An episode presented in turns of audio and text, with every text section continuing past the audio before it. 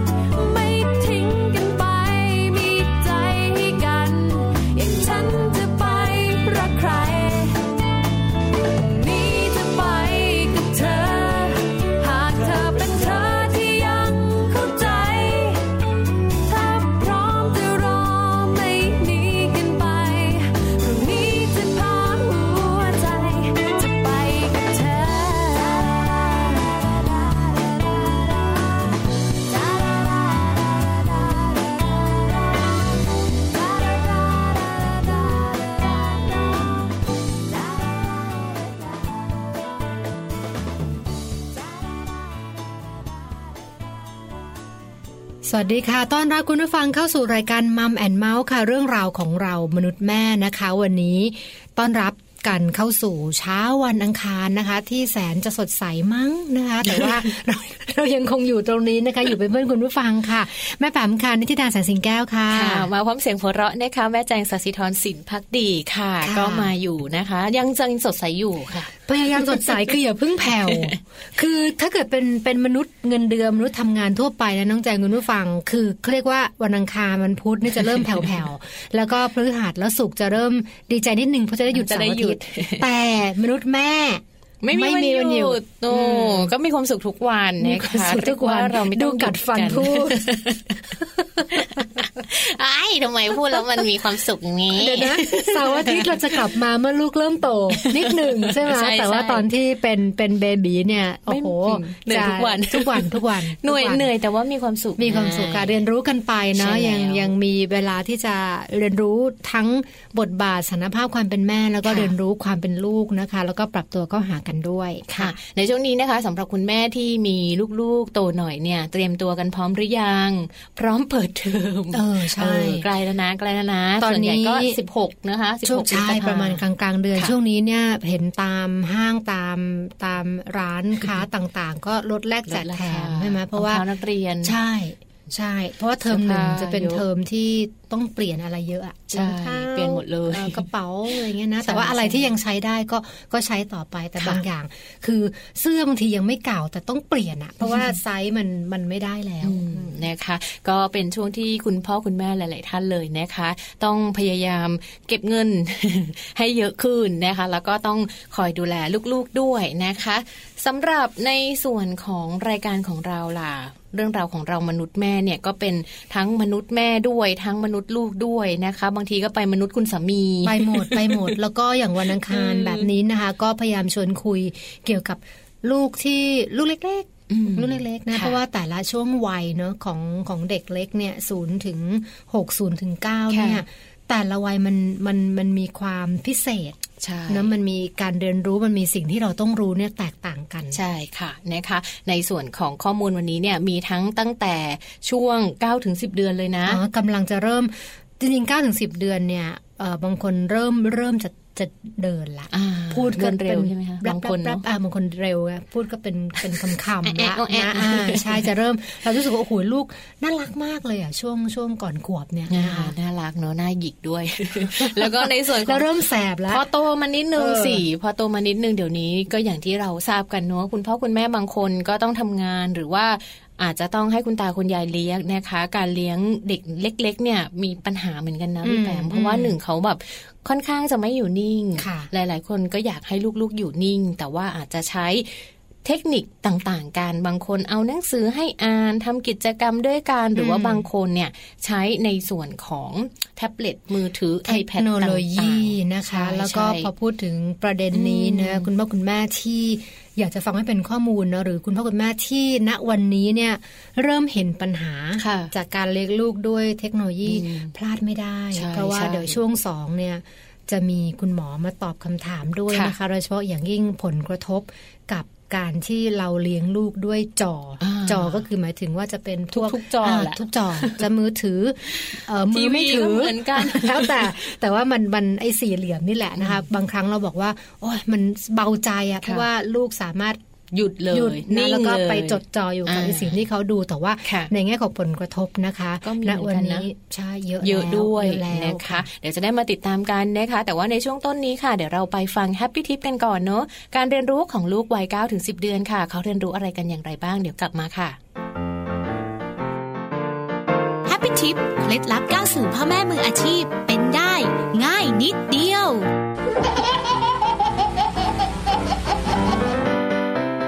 หนูน้อยวัย9ถึง10 เดือน เป็นวัยที่มีความสามารถในการเรียนรู้ต่างๆ ลูกสามารถจำหน้าคนใกล้ชิดได้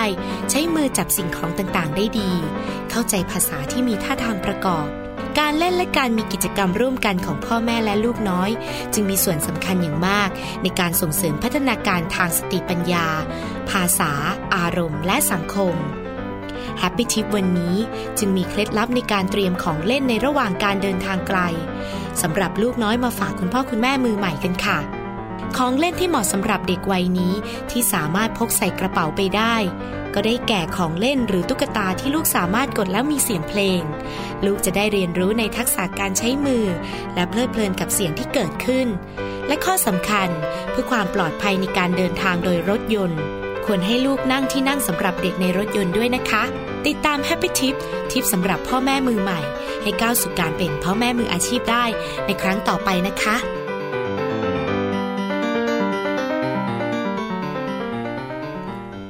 เรียกว่าเรียนรู้กันเยอะเลยนะใช่ในช่วงวัยก่อนขวบนะคะค่ะแล้วก็บางคนบอกว่า เอ่อคือก็บอกว่าเด็กมันแล้วแต่ไงว่า จะจะพูดก่อนหรือเดินก่อนค่ะเนี่ยมันมันมันไม่ไม่เหมือนกันของแล้วพี่ก็แปเป็มนธรรมชายังติไงก่อนไล่ไล่ๆกันไล่ไล่ๆกันอ่าพร้อม ๆ กันใช่ใช่ไหมแล้วก็คะบางครั้งก็ไม่ต้องกังวลมากเกินไป เพราะว่าบางทีเรา อยู่ในสังคมเนาะแล้วเราอยู่ในสังคมที่บางทีชอบเปรียบเทียบอะอ่าค่ะลูกบ้านนี้ทำไมเดินเออเร็วเดินแล้วอะทำไมบ้านเรายังไม่ลูกเดินยังไม่ได้เลยอะโอ้นี่เขาเรียกแม่แล้วอะโอ้ของยังไม่ราพูดเลยงไม่พูดคือมันไม่เหมือนกันอ่าไม่นะเหมือนกันแล้วพอถึงจุดหนึ่งเนี่ยเดี๋ยวมันเท่ากันเอใช่งเดี๋ยวก็กลับคืมาอเหมือนกันคืออย่าไปกังวลพูดมากเหมือนกันใช่เลยใช่นะคะ ในส่วนนี้นะคะนอกจากที่จะเป็นเรื่องราวของ9ถึง10 เดือนแล้วนะคะ เราก็จะมีข้อมูลดีๆมาฝากกันด้วยนะคะ ก่อนที่ในช่วงหน้าเราจะมีการพูดคุยกับคุณหมอเนาะอะอันนี้อุ่นเครื่องใช่อุ่นใช่เครื่องไว้ให้รู้ก่อนว่าจริง ๆ แล้วเนี่ยเรื่องของผลกระทบเด็กติดจอเนี่ยมันไม่ได้เป็นปัญหาเฉพาะในบ้านเรา บ้านอื่นๆเขาก็เป็นจนแบบมีผลงานการศึกษามาเลยนะว่าเด็กติดจอเนี่ยมันมีผลเสียยังไงบ้าง ใช่ คือจริง ๆ เรื่องของการติดเอ่อมือถือติดแท็บเล็ตนะคะเนี่ยค่ะเทคโนโลยีต่างๆเนี่ยเผลอๆไม่ใช่เด็กแค่นั้นด้วยนะอ่าเพราะฉะนั้นว่าสักพักหนึ่งนะน้องแจง มันต้องเป็นผลกระทบกับผู้สูงอายุ จริงเล่นไลน์ๆเล่นไลน์คือแล้วทักทักกับเพื่อนเก่าอะไรอย่างเอนี้อเหมือนคือติดติดเพราะว่าติดเลยมันติดอะอ่าคือมันติดแล้วมันแล้วมันก็อยู่กับ กับเอ่อหน้าจอ สวัสดีมากเกิวันจันทร์ไปวันจันทร์วันนี้ดอกไม้วันสีพระเหลืองอะไรถูกต้องถูกต้อง คือส่วนหนึ่งดีในค่ะแง่ของการเชื่อมความสัมพันธ์ใช่แล้วใช่แล้วก็เห็นว่าคือมันช่วยในเรื่องของสุขภาพจิตของท่านค่ะนะแต่ว่าในทางในทางลบเนี่ยที่จะส่งผลกับเรื่องของสายตาเรื่องของท่านั่งอืมสรีระค่ะต่างๆนี่ก็มาเยอะอันนี้ใช่คือกลุ่มของผู้สูงอายุเนอะค่ะเอาไว้เราคงได้มีรีเสิร์ชมานั่งคุยกันแต่ว่าได้ค่ะสำหรับกลุ่มเด็กอะกลุ่มเด็กก็มีกลุ่มเด็กเนี่ยเขามีรายงานการศึกษาถึงผลกระทบของการติดจอมาเลยนะคะของเด็ก เด็กนะคะของลูกเราของครอบครัวหลาย ๆ ครอบครัวเลยเขาบอกว่าถ้าเด็กติดจอ ถ้าเป็นกลุ่มก่อนวัยเรียนเนี่ยปัญหาที่พบมากๆเลยค่ะ คุณแม่คะคุณผู้ฟังคะก็คือสมาธิสั้นสูญเสียทักษะทางสังคม แล้วก็สูญเสียการเรียนรู้จากประสบการณ์จากการลงมือทำเนอะเพราะว่าเขาจะอยู่แต่กับจอเนอะหลาย ๆ บ้านเนี่ยอืมอาจจะต้องเรียกว่างด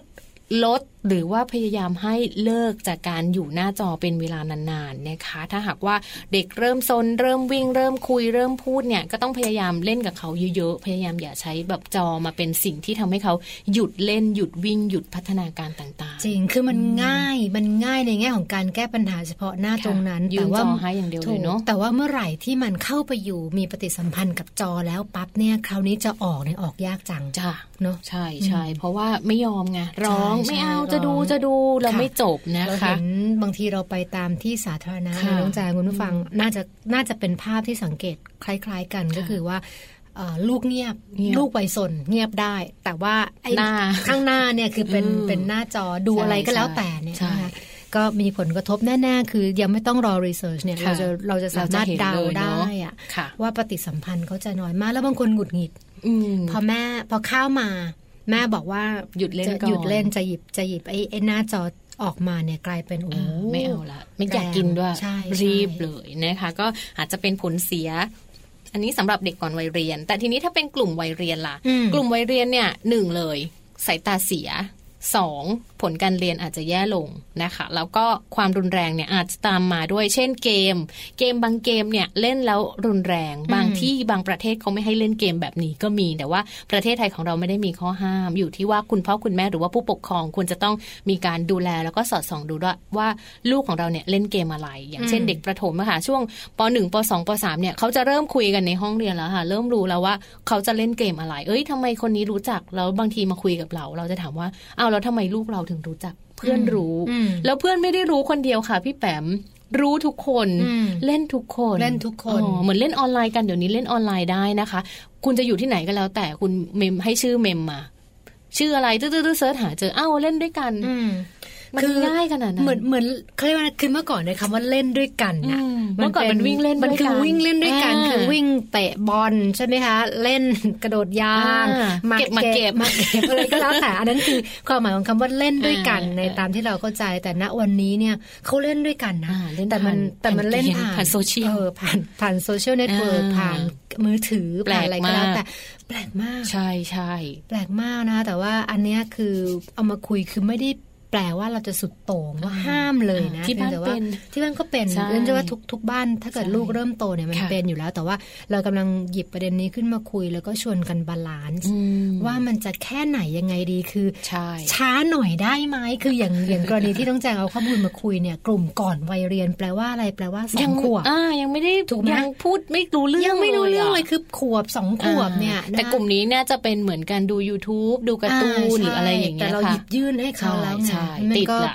ติดละแล้วก็ในในทางในทางการแพทย์ก็พูดชัดเจนเดี๋ยวคุณหมอคงได้ได้คุยขยายความให้ฟังด้วยว่าไอ้ทีวี หรือว่าไอ้จอเนี่ยอืมการปฏิสัมพันธ์มันมันเร็วมันจะอะเนอะมันใช่เร็วใช่มันทำให้กลายเป็นว่าการที่เหมือนกับเด็กมีสมาธิจริง ๆ มันไม่ใช่ใช่มันจะมันกลยดูให้ดเราเข้าไปทำให้เขาอะเป็นเด็กที่สมาธิสั้นค่ะใช่พี่แปมใช่เขาจะไม่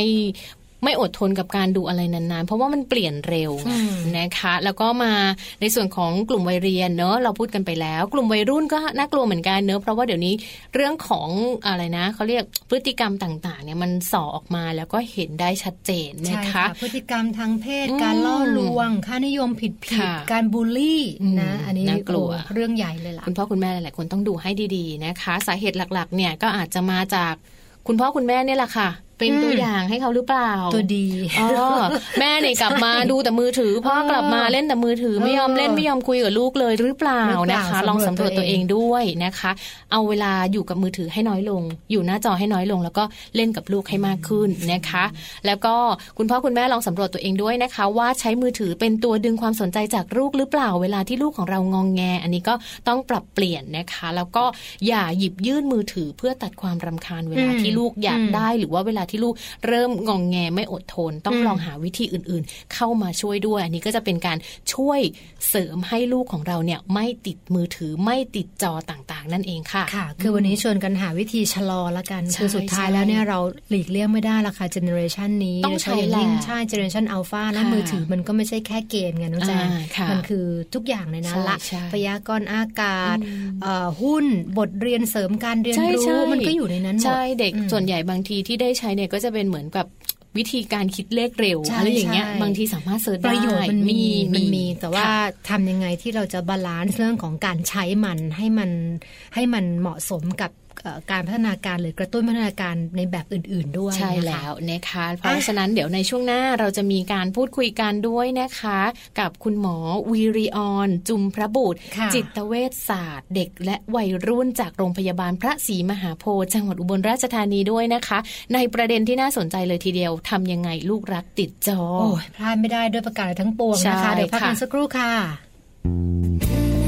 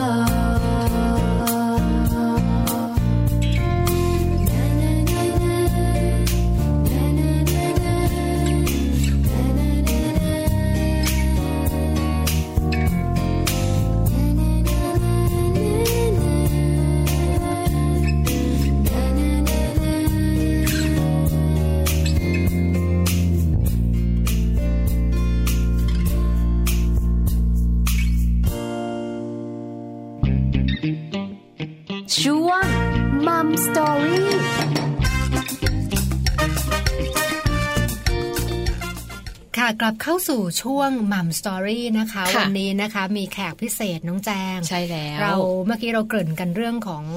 แท็บเล็ตอ่าเรื่องของจอต่างๆนะคะว่าปัจจุบันนี้กลายเป็นเครื่องมือสำคัญนะคะแต่ว่าไอ้เครื่องมืออันนี้เนี่ยมันมีทั้งข้อดีและข้อเสียค่ะปัญหาที่คุณพ่อคุณแม่ยุคนี้เจอก็คือว่า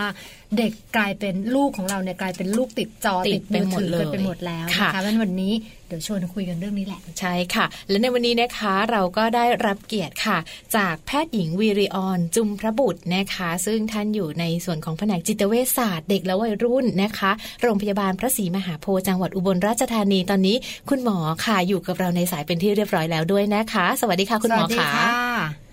ค่ะค่ะสวัสดีค่ะค่ะ วันนี้นะคะ เรื่องราวที่เราจะรบกวนเรียนสอบถามคุณหมอค่ะ ก็คือเรื่องราวของการติดจอของเด็กๆ เนี่ยแหละค่ะ เพราะว่าปัญหานี้เนี่ยเรียกว่าเป็นปัญหาระดับประเทศเลยหลาย ๆ บ้านเจอกับปัญหานี้ค่ะ คุณหมอคะค่ะค่ะอยากจะสอบถามคุณหมอเลยนะคะ ว่าจริง ๆ แล้วเนี่ยสาเหตุหลัก ๆ เลยที่ทำให้ลูกๆของหลาย ๆ บ้านติดจอ ติดมือถือเนี่ยมันเกิดจากอะไรยังไงบ้างค่ะ คือส่วนหนึ่งอาจจะเกิดจากการที่ เด็กเขาคือเด็กเขาไม่มีอะพูดง่ายๆก็คือเหมือนเขาไม่มีอะไรทำนะคะอืมแล้วเขาก็อาจจะอาจจะมองว่าเออการที่ได้ดูจอดูแล้วมันมีเรื่องราวมันมีเกมมีอะไรนี้ผ่านเข้ามาเรื่อยๆมีการทำให้เขาดึงดูดความสนใจเขาไปอยู่ตรงนั้นทำให้บางครั้งเด็กที่เขารู้สึกว่าเออเขาเขาไม่มีอะไรทำเนาะเขามาดูตรงนี้มันก็มันก็สนุกแล้วคนที่คิดเกมคิดจอพวกนี้เขาก็ทำเพื่อสร้างแรงจูงใจ สร้างแรงดึงดูดอยู่แล้ว มันก็เลยทำให้เด็กติดมากขึ้นจนบางคราวเด็กก็ติดมากจนไม่สามารถเอ่อแยกไปทำอย่างอื่นได้นะคะค่ะอันหนึงก็คืออาจจะเป็นในลักษณะของเด็กเองที่มีแนวโน้มที่จะชอบเรื่องของความตื่นเต้นความความตื่นเต้นอยู่แล้วเหมือนเด็กสมาธิสั้น บางบางครั้งอะไรอย่างเงี้ยค่ะเขาก็จะรู้สึกว่าเออมีการเปลี่ยนแปลงมีอะไรมาอย่างรวดเร็วรวดเร็วมันเลยทำให้เขารู้สึกสนุกสนานแล้วก็ติดได้ง่ายขึ้นค่ะค่ะอืมค่ะ อันนั้นคือถ้าเกิดว่าเด็กที่ที่มันก็ตื่นเต้นนะคุณหมอเนาะเร้าใจเราเข้าไปดูบางทีเรายังเรายังติดเองสนุกคราวนี้ถ้าเกิดเป็นใช่ค่ะ เป็นกลุ่มที่เป็นเด็กก่อนวัยเรียนเนี่ยรู้สึกว่าในในความเป็นสังคมจะจะเป็นห่วงเยอะเลยค่ะคุณหมอ ว่าไอ้เด็กก่อนวัยเรียนเนี่ยปัจจุบันนี้เนี่ยคุณพ่อคุณแม่หรือบางทีทิ้งไว้กับคุณปู่คุณย่าคุณตาคุณยายค่ะแล้วก็หยิบยื่นไอ้ไอ้อุปกรณ์ต่างๆ เหล่านี้ให้กับกลุ่มเด็กก่อนวัยเรียน ตรงนี้คุณหมอคุณหมอมองมองยังไงบ้างคะ ได้มีปัญหาตรงนี้จากคนไข้ที่มาปรึกษาบ้างไหมคะคือจริงๆในในจากที่เราศึกษามานะคะ ถ้าเป็นเด็กก่อนสองขวบตามหลักพัฒนาการแล้วเนี่ยเราไม่อยากให้เขาได้ดูหน้าจอเลย เพราะว่าช่วงก่อนสองขวบนี่เป็นช่วงของสมองกำลังพัฒนาเรื่องของทักษะด้านสังคมทักษะการสื่อสารต่างๆ นะคะ ซึ่งคนเราจะพัฒนาการสื่อสารได้พัฒนาการพูดคุยภาษาสื่อสารได้ก็คือมันต้องมีคนปฏิสัมพันธ์โต้ตอบกับเขานะคะ แต่ถ้าถ้าเด็กดูแต่จอเด็กก็ไม่รู้จะไปโต้ตอบกับใครทักษะตรงนี้เด็กก็อาจจะบกพร่องหายไปอืมค่ะเราก็จะพบได้เยอะเลยค่ะว่าเด็กกลุ่มนี้เนี่ยจะมาหาเราด้วยปัญหาที่ว่าพูดช้าวัยที่ควรจะพูดแล้วพูดไม่ได้สักที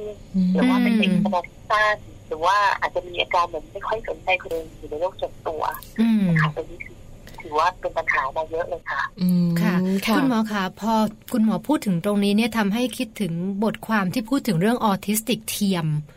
อยากให้คุณหมอช่วยอธิบายตรงนี้สักนิดหนึ่งได้ไหมคะ เพราะว่าเอ่อก็จะมีมีข้อมูลที่บ่งชี้ว่าการที่ให้เด็กก่อนวัยเรียนเด็กสองขวบค่ะหรือก่อนสองขวบเนี่ยอยู่กับมือถือแท็บเล็ตหน้าจอเนี่ยกลายเป็นว่าทำให้เด็กเกิดเกิดเป็นออทิสติกเทียมได้อะค่ะค่ะออทิสติก เทียมเนี่ยมีเป็นเป็นอาการอย่างหนึ่งนะคะ ซึ่งปัจจุบันเราพบได้เยอะขึ้นนะคะจากการที่เขาก็จะมีอาการเหมือนว่ามีมีปัญหาด้านการพูดการสื่อสารนะคะ แล้วก็ไม่สนใจคนอื่นไม่มองหน้าสบตานะคะ ซึ่งอาการเนี่ยจะคล้ายคลึงกับเด็กที่เป็นโรคออทิสติกที่เป็นปัญหาด้านพัฒนาการนะคะคือเด็กกลุ่มนั้นเขาจะมีความผิดปกติของสมองทำให้เขาเอ่ออย่างโรคตัวไม่สนใจคนอื่น แล้วก็มีภาษาตัวเองทำนนี้นะคะ ซึ่งจากการ ดูที่ผ่านมาเนี่ยเราก็พบเลยว่าเด็กเล็กๆหลายท่านหลายคนเลยนะคะ ที่ถูกเลี้ยงด้วยเออหน้าจอหรือว่าอยู่ในที่ที่อยู่ไม่มีคนพูดคุยมาเล่นอะไรกับเขานะคะขาดการส่งเสริมทางด้านนี้เนี่ยพอโตขึ้นมาหน่อยสองสามขวบแล้วจะมาด้วยอาหาเราด้วยอาการคล้ายๆกับออทิสติกเทียมเลยค่ะอืมซึ่งก็ ซึ่งก็ถือว่าเออต้องต้องมีการแก้ไขกันยกใหญ่เลยกว่าจะกลับให้เด็ก กลายเป็นปกติได้อืมค่ะ การแก้ไขที่ดีที่สุดค่ะ คุณหมอคะควรจะต้องขึ้นอยู่กับผู้ปกครองกับคุณพ่อคุณแม่หรือว่าคนในครอบครัวด้วยใช่ไหมคะ ใช่ค่ะ การแก้ไขที่สุดคืออยู่ที่ครอบครัวเพราะเราเรารู้แล้วว่าเออนะลูกมีปัญหาด้านพัฒนาการซึ่งอาจจะเกิดจากตรงนี้ เราก็เอออาจจะดึงแท็บเล็ตดึงทีวีออกไป แล้วเราก็มาส่งเสริมด้านการพูดคุยด้านการเล่นกับเขาด้วยตัวเราเองนี่แหละค่ะ เราพูด คุยกับเขาอ่านนิทานให้เขาฟังพาเขาเดินเล่นนู่นนี่นั่นอืมสิ่งที่เขามาอยู่กับเราตรงนี้ มันก็จะเป็นทางที่ดีที่สุดเลยอืมในการที่จะช่วยบางทีเราพามาหาหมอมาฝึกที่โรงพยาบาลมันก็อาจจะได้แค่ชั่วครั้งชั่วคราวแล้วอาทิตย์ละครั้งค่ะนะคะในอีกชั่วโมงที่เหลือเนี่ยอีกเยอะระยะถ้าเราสามารถ กระตุ้นเขาเองฝึกเขาเองที่บ้านได้ มันจะทำให้เขาอาการดีขึ้นเร็วเลยค่ะ อืมค่ะคุณหมอขากลับไปที่เรื่องแท็บเล็ตหรือว่าหน้าจอสักนิดหนึ่งคุณแม่คุณพ่อคุณแม่หลาย ๆ ท่านกำลังเถียงอยู่ค่ะ บอกว่าไม่จริงใครบอกว่าหน้าจอทำให้ลูกฉันสมาธิสั้น ลูกฉันนั่งอยู่หน้าจอได้เป็นนาน ๆ เป็นชั่วโมงเลย คืออย่างนี้แปลว่าลูกฉันสมาธิยาวต่างหากอยากให้อยากให้คุณหมออธิบายตรงนี้ว่าไอ้กลไกการทำงานของไอ้หน้าจอกับเด็กเล็ก ๆ เนี่ยมันมันปฏิสัมพันธ์กันยังไงอะค่ะ ค่ะ คือในเรื่องแบบเอ่อรายการต่างๆที่เขาออกแบบมาเนาะคือเขาเขาตั้งใจเพื่อดึงความสนใจของพวกเราอยู่แล้วนะคะเพราะฉะนั้นเราจะสังเกตว่าเวลาทำไมดูหนังเดี๋ยวก็มีอันนี้โผล่มาที่โผล่มาดึงดึงให้เรารู้สึกจดจ่อสนใจกับสิ่งนั้นกับหนังเรื่องนั้นไปตลอดนะคะ แต่ทีนี้เนี่ยการที่จริง ๆ แล้วมันอาจจะดูเหมือนว่าเด็กนั่งหน้าจอได้นานแต่อืมจ ริงๆแล้วเด็กคือสนใจสิ่งเร้าที่มาจากจอที่เปลี่ยนไปเรื่อยๆ เดี๋ยวตัวนู้นโผล่มาตัวนี้โผล่มาเขาไม่ได้จดจ่อกับอะไร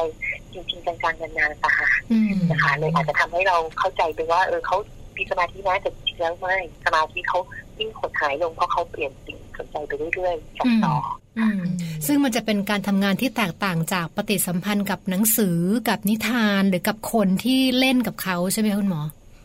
ใช่ค่ะ อืมค่ะ แล้วอย่างนี้ค่ะคุณการดูจบค่ะค่ะ คุณหมอคะในส่วนนี้ถ้ามันมีปัญหาแบบนี้เกิดขึ้นแล้วค่ะ คุณพ่อคุณแม่หรือว่าคนในครอบครัวเนี่ย จะมีวิธีการดึงลูกออกมาจากจอได้ยังไงบ้าง แล้วทำแล้วได้ผลดีด้วยอะค่ะค่ะอย่างอย่างแรกนะคะ เราอาจจะต้องดูก่อนนิดนึงว่าเออลูกเราติดเยอะขนาดไหนอืมนะคะบางครั้งบางคราวถ้า ถ้าเออเด็กแบบเบื่อไม่มีอะไรทำพอ พอพอมีคนมาชวนเขาทำนู่นทำนี่เขาก็สามารถห่างจอได้เองค่ะนะคะตรงนั้นเราเราก็พยายามหากิจกรรมมามาเสริมมาทดแทน เช่น เราเข้าไปคุยไปเล่นกับเขาอืมพาเขาไปก่อนรัดก็เสียงทำอะไรก็ได้ค่ะชวนเล่นด้วยกันนะคะ ก็จะเป็นทางหนึ่งที่ดึงความสนใจเขาออกไปจากหน้าจอค่ะนะคะ แล้วก็พยายามแบบหากิจกรรมสร้างสรรค์สร้างเสริมอื่นๆอย่างพวกเล่นกีฬาดนตรีศิลปะหรืออะไรหรือดูที่เขาเขาสนใจแล้วเราก็ชวนเขาไปทำนะทำกิจกรรมอันนั้นๆแทน ทดแทนเวลาที่อยู่หน้าจอตรงนี้อืมนะคะอีกอันหนึงที่หมอเห็นว่าเออช่วงหลังคนก็เรื่องคนมากขึ้นก็คือพาออกไปสำรวจธรรมชาติอืมนะคะค่ะก็คือเหมือนพาไปชมสวนอะไรอย่างเงี้ยนะคะเขาก็เด็กก็จะได้ฝึกเรื่องเด็กก็จะได้คอยสังเกตในสิ่งต่างๆที่เปลี่ยนแปลงไปเล็กๆน้อยๆรอบตัวฝึกให้มีความจดจ่อมากที่สุดฝึกการเข้ากับผู้อื่นได้ดีขึ้นค่ะซึ่งอืมเป็นผลดีควรจะหายจากหน้าจอตรงนี้เลย ค่ะนะคะเหมือนที่เราคุยกันมาค่ะ ตั้งแต่ช่วงต้นค่ะคุณหมอค่ะเราพูดกันในส่วนของเด็กก่อนวัยเรียน แต่ว่าเด็กช่วงที่เขาอยู่ในวัยประถมอะค่ะเขาก็เริ่มที่จะเล่นเกมแล้วจากเพื่อนที่โรงเรียน เด็กกลุ่มนี้เนี่ยเขาก็จะมีผลเสียจะแตกต่างกันไหมคะ ระหว่างสองกลุ่มนี้ค่ะ คุณหมอคะก็จะต่างต่างกันนิดนึงค่ะเพราะว่าถ้าในส่วนของเด็กที่เริ่มเข้าวัยเรียนแล้วเนี่ย อันนั้นเราเราคงมั่นใจว่าเขามีทักษะด้านภาษาด้านสังคมอะไรโอเคอยู่เนาะค่ะสามารถเรียนได้แต่ว่าจุดที่เราเป็นห่วงก็คือเรื่องการแบ่งเวลานี่ซึ่งอืมค่ะบางครั้งถ้าเด็กไปจ่อกับเกมมากตรงนี้เรื่องดูโทรศัพท์มาก มันทำให้เขาขาดขาดโอกาสที่จะพัฒนาทักษะด้านสังคมต่อไปเรื่อยๆอืมเช่นเออเขาก็อยู่ไม่ได้มีโอกาสไปฝึกเล่นกับเพื่อนเลย ได้มีโอกาสเข้ากลุ่มเลยอืมนะคะเพราะว่าพอมีเวลาพักเที่ยงทีก็วิ่งไปเล่นเนี่ยที่ไม่เคยไปไปเล่นไล่จับกับเพื่อนอืมบางคนก็จะเสียไปนะคะค่ะรวมถึงทักษะในเรื่องการเรียนด้วยนะคะค่ะเพราะว่าเราก็พบได้เลยว่าเกมพวกเนี้ยต้องยอมรับว่ามันมันเป็นดูดความสนใจเด็กได้มากมีการท้าทายต่างอืมๆ บางครั้งเด็กเล่นตอนช่วงพักกลางวันก็จริงพอตอนตอนเวลาเรียนคุณครูเก็บเกมเข้าไปเนาะแต่ว่าใจมันก็ยังอยู่ตรงนั้นอืมเพราะฉะนั้นเวลาที่ครูพูดอะไรฉันก็โอ๊ยเย็นนี้เขาได้โทรศัพท์มาฉันจะไปเล่นอะไรต่อจะไปทำอะไรต่อดีค่ะค่ะนะคะมันก็ทำให้เขาไม่มีสมาธิในเรื่องเรียน แล้วก็เกิดผลเสียชีวิตตามมาอืมและรวมถึงสุดท้ายที่นั่นคนที่สุดก็คือเรื่องของการแบ่งเวลาอืมนะคะทักษะการที่เขาจะแบบบริหารเวลาตัวเองได้ เพราะเวลาของคนเรามีจำกัดเนาะถ้าเราใช้เวลากับ ในส่วนการเล่นก็เยอะเออแต่ว่าในส่วนของหน้าที่สิ่งที่เราต้องทำมันก็ทำให้เราไม่สนใจทำให้เราบกพร่องตรงนี้ไปนะคะซึ่งเด็กติดเกมส่วนมากจะต้องตอนนี้คือ พอมีเวลาว่างก็เล่นเกมแต่ว่าอืมการลงกันบ้านอ่านหนังสืออะไรอย่างเงี้ยก็จะไม่ไม่สนใจทำให้เขามีปัญหาได้ค่ะค่ะคุณหมอคะแล้วในทางการแพทย์เนี่ย จุดไหนที่เราจะเรียกว่าเด็กคนนี้ติดแล้ว ติดเกมติดมือถือแล้วอืม ค่ะ ในส่วนที่เรามองว่าเขาเรียกว่าติดแล้วเนี่ยนะคะ ก็ถ้าถ้าพูดง่ายๆคืออาการมันจะคล้ายๆกับคนติดเสพติดเลยเนาะอืมคือว่าต้องต้องไปเล่น ต้องเล่นตลอดเวลาอืมไม่เล่นจะหงุดหงิดอะไรแบบนี้เหรอคะเล่นมากเล่นมากขึ้นเรื่อยโอ้ๆนะคะอืมคือวันนี้ได้เล่นชั่วโมงนึงแล้วโอ้ไม่พอแล้วต้องเพิ่มขึ้นไปเรื่อยเพิ่มไปเรื่อยถ้าวันไหนโดนห้ามเล่นเหมือนโดนหักดิบเนี่ยก็จะจะเครียดเลยโอ้มีอาการหงุดหงิดเครียดอืมใช่ก้าวร้าวอืมแบบนั้นเลยค่ะ แล้วก็ อาจจะถึงขั้นแบบบางคนอาจจะถึงขั้นเอ่อขโมยหรือว่าแอบโกหกคุณเนี่ยเพื่อเอาเอาเวลาไปเล่นเกมเพื่อให้ได้เล่นเนาะเออโกหกว่าไม่มีกันบ้านนะกันบ้านเสร็จแล้วอืมเออเราจะได้เอออ่าไปเล่นไปเล่นสนุกแต่จริงๆแล้วมีกันบ้านอยู่อืมค่ะค่ะบางรายก็ถึงขั้นแบบเออขโมยเพื่อเอาเงินไปเติมเกมเนาะเติมไอเทมต่างๆของเกมตรงนี้อืมอืมอันนี้น่ากลัวตรงนี้ก็คือถือว่าเราในทางการแพทย์เราก็จะถือว่าเขาส่งผลกระทบกับเรื่องสังคมเรื่องอื่นๆของเขาแล้วนะคะอืมนะคะ ก็วันนี้ค่ะสาเหตุเราได้รับรู้ไปแล้ว ผลกระทบต่างๆ รู้ไปแล้ววิธีการแก้ไขก็รู้ไปแล้วนะคะต้องบอกว่าข้อมูลที่ได้จากทางคุณหมอเนอะครบถ้วนแล้วก็หวังว่าหลาย ๆ ท่านเลยที่ฟังรายการของเราอยู่ณขณะนี้นะคะ จะสามารถนำไปใช้ประโยชน์ได้ปรับเปลี่ยนพฤติกรรมจากคุณพ่อคุณแม่ก่อน แล้วก็ค่อย ๆ ปรับเปลี่ยนพฤติกรรมของลูกใช่ไหมคะค่ะค่ะ ค่ะค่ะงั้นให้คุณหมอทิ้งท้ายในช่วงท้ายสักนิดหนึ่งอืมอาจจะเป็นข้อแนะนำหรือเป็นทิปส์เป็นโอ้เป็นเทคนิคเทคนิควิธีเล็กๆละกันให้กับคุณพ่อคุณแม่ที่กำลังฟังอยู่ค่ะค่ะตอนนี้ ค่ะ ก็จริงๆ ปัจจุบันเนี่ยโลกเราก้าวไปสู่ศตวรรษที่21แล้วเนาะแล้วลูกหลานของเราเนี่ยควรจะต้องมีเทคโนโลยีเข้ามาใช้ในชีวิตประจำวันมากขึ้นนะคะ เราต้องยอมรับเลยแหละว่า รุ่นลูกเราเนี่ยเขาต้องเอาพวกคอมพิวเตอร์เทคโนโลยีมาใช้มากกว่ารุ่นเราแน่ๆนะคะเพียงแต่ว่าสิ่งที่เราอยากให้เขาได้รู้ก็คือการแบ่งเวลาทักษะการใช้ที่ถูกต้องนะคะ ถ้าเราแบบโอ้กลัวมากเราห้ามเลยไม่ให้แตะไม่ให้แตะคอมเลยอย่างเงี้ยอืมก็อนาคตเขาก็คงปรับตัวกับสังคมได้ยากเนาะแต่ถ้าเราปล่อยอิสระไปเลยเอ้ยอยากเล่นเล่นไปเลยลูกเด็กก็อาจจะเตลิดอาจจะเพลินไปตรงนี้ เพราะฉะนั้นสิ่งที่จะฝากให้คุณพ่อคุณแม่ทุกคน ช่วยกันดูแลก็คือว่าเอ่อ ทักษะทางด้านไอทีเนี่ยมันก็ดีนะ แต่ว่าที่สำคัญก็คือ เราต้องให้เด็กรู้จักแบ่งเวลาใช้ให้เป็น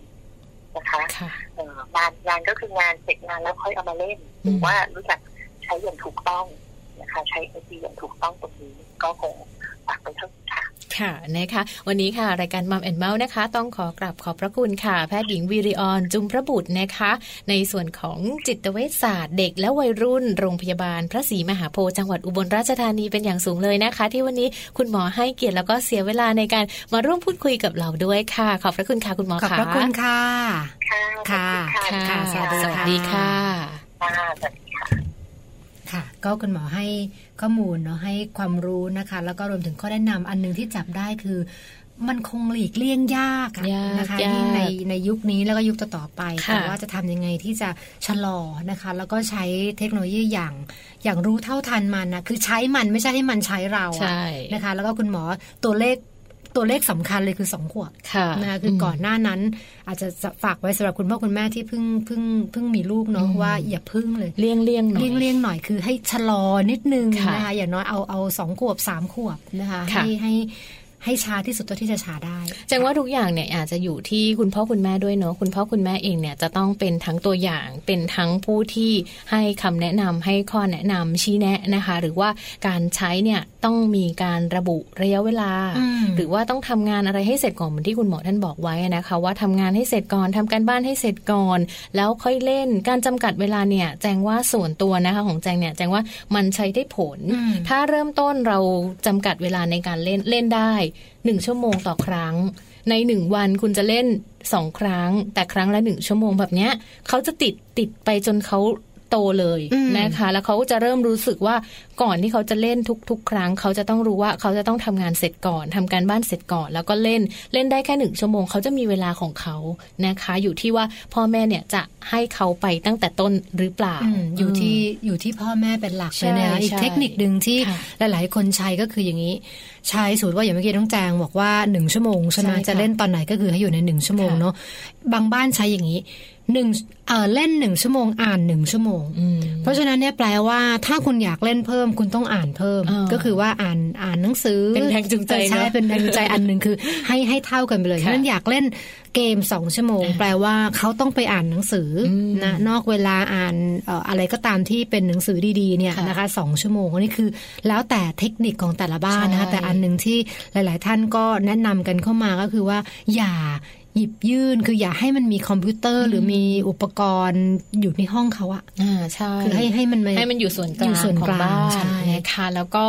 แค่ดูเวลาที่เขาเล่นเกมสักนิดนึงด้วยนะคะสำหรับเด็กที่โตมาหน่อยเริ่มเล่นเกมเป็นเริ่มมีเพื่อนออนไลน์ แล้วก็เริ่มที่จะเล่นอุปกรณ์ต่างๆ ทั้งมือถือเล่นไลน์มีโทรศัพท์เพื่อนหรืออะไรอย่างเงี้ยค่ะอืมดูว่าเขาเล่นเกมอะไรยังไงบ้างรุนแรงไปไหมค่ะคำแนะนำของคุณพ่อคุณแม่เนี่ยเขายังเชื่ออยู่นะคะเพราะฉะนั้นคอยดูว่าเขาเล่นเกมอะไรยังไงบ้าง แล้วก็ลองเล่นกับเขาไปเลย เพื่อที่ให้เขารู้ว่าพ่อกับแม่เนี่ยเห็นนะ รู้นะว่าเราเล่นอะไรอยู่อืมเขาก็จะเล่นกับเรา บางทีอาจจะชวนกันเล่นนะคะ เป็นช่วงเวลาแห่งความสุขได้ทำเทคโนโลยีต่างๆ ให้มันเข้ามาอยู่ในชีวิตประจำวัน แต่ว่าไม่เยอะเกินไปไม่มากเกินไป มันก็จะเป็นประโยชน์เหมือนกันค่ะแล้วก็ที่สำคัญคือไม่ให้กระทบกับชีวิตประจำวันใช่นะค่ะการกินบางคนเนี่ยอ่านะเล่นจนข้าวเคอไม่กินไม่อกินย่างเงี้ยนะหนังสือหนังหาไม่อ่านเลยอย่างเมื่อกี้ที่คุณหมอบอกเนี่ยกลายเป็นเพราะนิสัยเป็นพฤติกรรมโกหกอ๋อการบ้านเสร็จแล้วใช่หรือไม่ใช่มีอยากการเล่นบ้านบ้านหรอกแม่ จนแบบต้องโกหกใช่แม่เลยอันนี้ใช่ถือว่าเป็นแบบติดเกมแล้วนะติดขั้นรุนแรงอันตรายละแล้วก็น่าจะเป็นจุดที่คุณพ่อคุณแม่เป็นห่วงอย่างเช่นใช่เรื่องของค่ะโกหกหรือว่าขโมยอ่าอะอันนี้ขโมน่ายกลัวเงินเลยล่ะหรืออะไรแบบนี้นะคะค่ะก็ช่วยกันป้องกันนะคะ ไม่ได้แปลว่าเราต้องปฏิเสธเทคโนโลยีหนึ่งร้อยเปอร์เซ็นแต่ว่าเราจะใช้เทคโนโลยีอย่างไร ใช้หน้าจออย่างไร ให้มันเป็นประโยชน์และก็ที่สำคัญคือไม่ให้เกิดโทษนะคะใช่คือช่วยกันแล้วป้องกันเอาไว้นะคะเป็นการกันไว้ดีกว่าแก้ค่ะค่ะ ช่วงของมัมสตอรี่นะคะ ก็ทิ้งกันไว้เท่านี้ก่อนนะคะ เรื่องราวดีๆ ยังมีในช่วงหน้าเดี๋ยวกลับมาติดตามกันค่ะ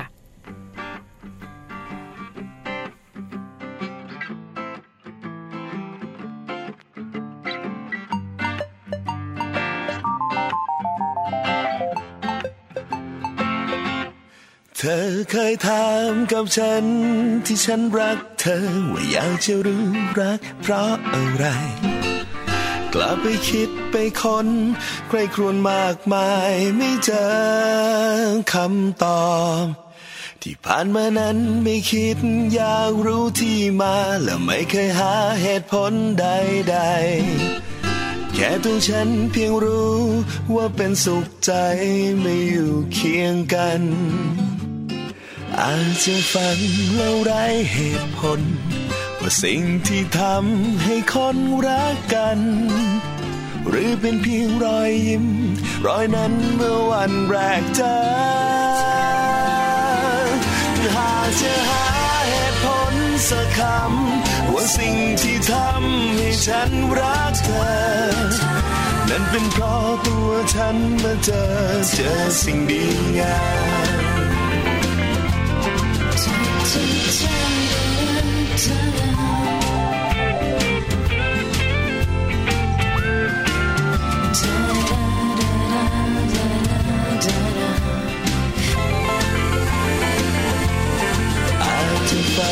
ล้วไร้เหตุผล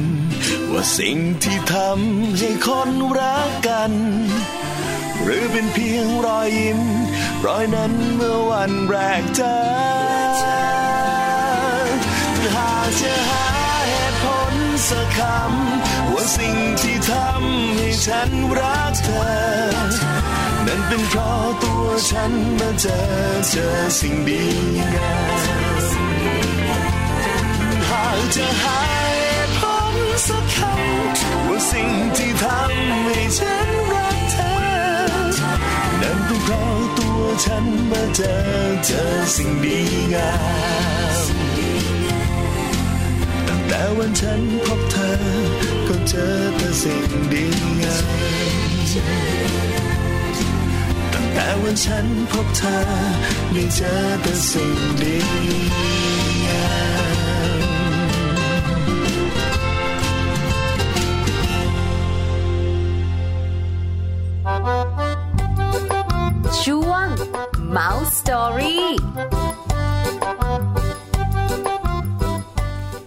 มาสู่ช่วงสุดท้ายค่ะเวลาผ่านไปเร็วมากน้องแจงนะคะค่ะเวลาคุยเรื่องลูก เรื่องเกี่ยวกับแม่นะ เรื่องที่เราห่วง เรื่องที่เรากังวลเนี่ย มันจะปะไหลเร็วเร็วนะคะนะคะหมดเร็วจะชั่วโมงใช่หนึ่งแล้วนะคะ แต่ว่าช่วงท้ายค่ะ มีค่ะข้อมูลดีๆ อีก หลาย ๆ เรื่องอีกเลยหลายล่ะเรื่องเลใช่ยแล้ววันนี้ที่ตัดตอนมาเอาแบบเน้นๆเนาะค่ะนะคะ ก็คือเรื่องวันนี้เราคุยกันตั้งแต่ต้นรายการเนี่ยเป็นเรื่องของพัฒนาการใช่นะค่ะตั้งแต่ตั้งแต่ในคันนะเติบโตขึ้นมาอะมือถงมือถือมันจะช่วยยังไงมันมีผลเสียยังไงนะคะค่ะในช่วงนี้เรามาดูเรื่องของการชวนลูกเล่น เล่นตอนตอนไหไหนนตอนอาบน้ำเล่นได้ด้วยอาบน้ำเนี่ยเหมือนเป็นชีวิตประจำวันทั่วไปปกติเนาะแต่ถ้าเกิดคุณพ่อคุณแม่ลองปรับมุมมองนะว่าอาบน้ำก็สามารถที่จะใส่เสริมพัฒนาการอะไรได้เนี่ย เดี๋ยวเรามาฟังกันนะคะ น่าจะมีข้อมูลที่น่าสนใจเลยแหละนะคะ เดี๋ยวไปพบกับข้อมูลดีๆตอนนี้เลยค่ะช่วง Mouse Story 8 ข้อดีของการชวนลูกเล่นขณะอาบน้ำ น้ำถือว่าเป็นสิ่งที่เด็กๆชอบนะคะ เพราะว่ามันยืดหยุ่นค่ะ มีลักษณะที่เปลี่ยนไปนะคะ แล้วก็ที่สำคัญเนี่ยเด็กๆ เวลาเขา เอามือไปสัมผัสเนี่ยเขาก็จะรู้สึกว่าเออน้ำมันเล่นได้มันตื่นเต้นนะคะ เวลาที่ลูกเล่นน้ำนะคะ ถือว่าเป็นประโยชน์มากๆเลยค่ะ แล้วก็สามารถที่จะใช้ช่วงเวลาของการเล่นในขณะอาบน้ำนะคะ เป็นสื่อสอนให้ลูกเรียนรู้ แล้วก็ดึงดูดความสนใจของลูกได้นะคะ 8 ข้อดีค่ะของการชวนลูกเล่นน้ำนะคะ ก็คือ ข้อแรกเลยเนี่ยจะทำให้ลูกของเราเป็นเด็กอารมณ์ดี เพราะว่าเวลาที่ลูกแช่อยู่ในอ่างน้ำ จะรู้สึกเย็นสบาย สดชื่น แล้วก็มีอิสระทำให้เขาผ่อนคลาย แล้วก็นอนหลับสบายค่ะ ส่วนข้อดีข้อที่2นะคะ ลูกเรียนรู้ว่าน้ำนั้นมันเปลี่ยนรูปทรงได้ เป็นพื้นฐานการเรียนรู้ในเรื่องของรูปทรงต่างๆ ได้ดีค่ะ ข้อดีในส่วนของข้อที่ 3 ก็คือการช่วยเสริมพัฒนาการกล้ามเนื้อมัดเล็ก แล้วก็มัดใหญ่ คือในช่วงเวลาที่ลูกเล่นน้ำอยู่ในอ่างนะคะ คุณพ่อคุณแม่ค่ะ ควรจะหาของเล่นหรือว่าอุปกรณ์ต่างๆ ที่ช่วยเสริมพัฒนาการให้ลูกๆ มีโอกาสได้จับหรือว่าโยนส่งไปมา จะช่วยบริหารกล้ามเนื้อมือของลูกได้นั่นเองนะคะ ข้อดีข้อทีสี่ 4 ค่ะ ก็คือการฝึกให้ลูกๆนั้น ได้มีการทรงตัวในการนั่งในอ่าง การเคลื่อนไหวร่างกาย ซึ่งถือว่าเป็นพันการพัฒนาการนะคะในส่วนของด้านการนั่ง หรือว่าในด้านของการคลานที่ดีต่อไปนั่นเองค่ะ ข้อดีข้อที่5นะคะก็คือการเรียนรู้เรื่องของภาษาเรื่องของคำศัพท์ต่างๆ ค่ะ เวลาที่ลูกเล่นน้ำนะคะ คุณพ่อคุณแม่ก็ควรจะมีการพูดคุย เล่นการหยอกล้อกันด้วยภาษาสั้นๆ ง่าย ๆนะคะ อย่างเช่น นี่คืออ่างน้ำนี่คือแปรงเป็นต้นค่ะ และเมื่อลูกรู้นะคะว่านี่คือน้ำเขาก็จะพูดคำว่าน้ำได้นั่นเองค่ะ ข้อดีข้อต่อไปข้อที่ 6 นะคะ เรียนรู้ความหมายและประโยชน์ของน้ำเวลาที่พูดกับลูกค่ะ เช่น น้ำมีไว้ดื่ม น้ำมีไว้อาบ หนูอาบน้ำแล้วตัวสะอาดและจะสบายตัวพูดกับลูกแบบนี้นะคะ ลูกก็จะเริ่มเรียนรู้ว่าสิ่งที่เรียกว่าน้ำนั้น มีความหมายอย่างไร อะไรคือน้ำและเมื่อโตขึ้น เขาก็จะเรียนรู้ความหมายที่ซับซ้อนของคำว่าน้ำได้มากยิ่งขึ้นค่ะ ส่วนข้อดีข้อต่อมาก็คือการสร้างความสัมพันธ์ที่ดีระหว่างแม่และลูก หรือแม่และคุณพ่อนะคะ เพราะว่าเวลาอาบน้ำหรือว่านั่งเล่นอยู่ในอ่างน้ำค่ะ เมื่อมีการถูสบู่ให้กับลูกน้อยนั้น ก็จะมีการสัมผัสอย่างอ่อนโยน เวลาพูดมีโอกาสได้มองตากัน และเมื่อขึ้นจากน้ำมีโอกาสได้เช็ดตัวให้ลูก มีการกอดทำให้ลูกนั้นรู้สึกอบอุ่น แล้วก็ปลอดภัยเวลาที่อยู่ใกล้ๆค่ะ ข้อดีข้อสุดท้ายข้อที่ 8 ก็คือการสร้างวินัยการอาบน้ำเพราะว่าเวลาที่ลูกได้เล่นน้ำแล้วมีความสุข ก็จะเป็นพื้นฐานในการช่วยให้เขาสามารถดูแลตัวเองได้ดี มีความกระตือรือร้นในเรื่องของการอาบน้ำไม่ต่อรอง และเป็นการสร้างวินัยให้กับตัวเองได้ดีทีเดียวค่ะช่วงมัมสตอรี่แหมใครจะคิดคะน้องแจงว่าแค่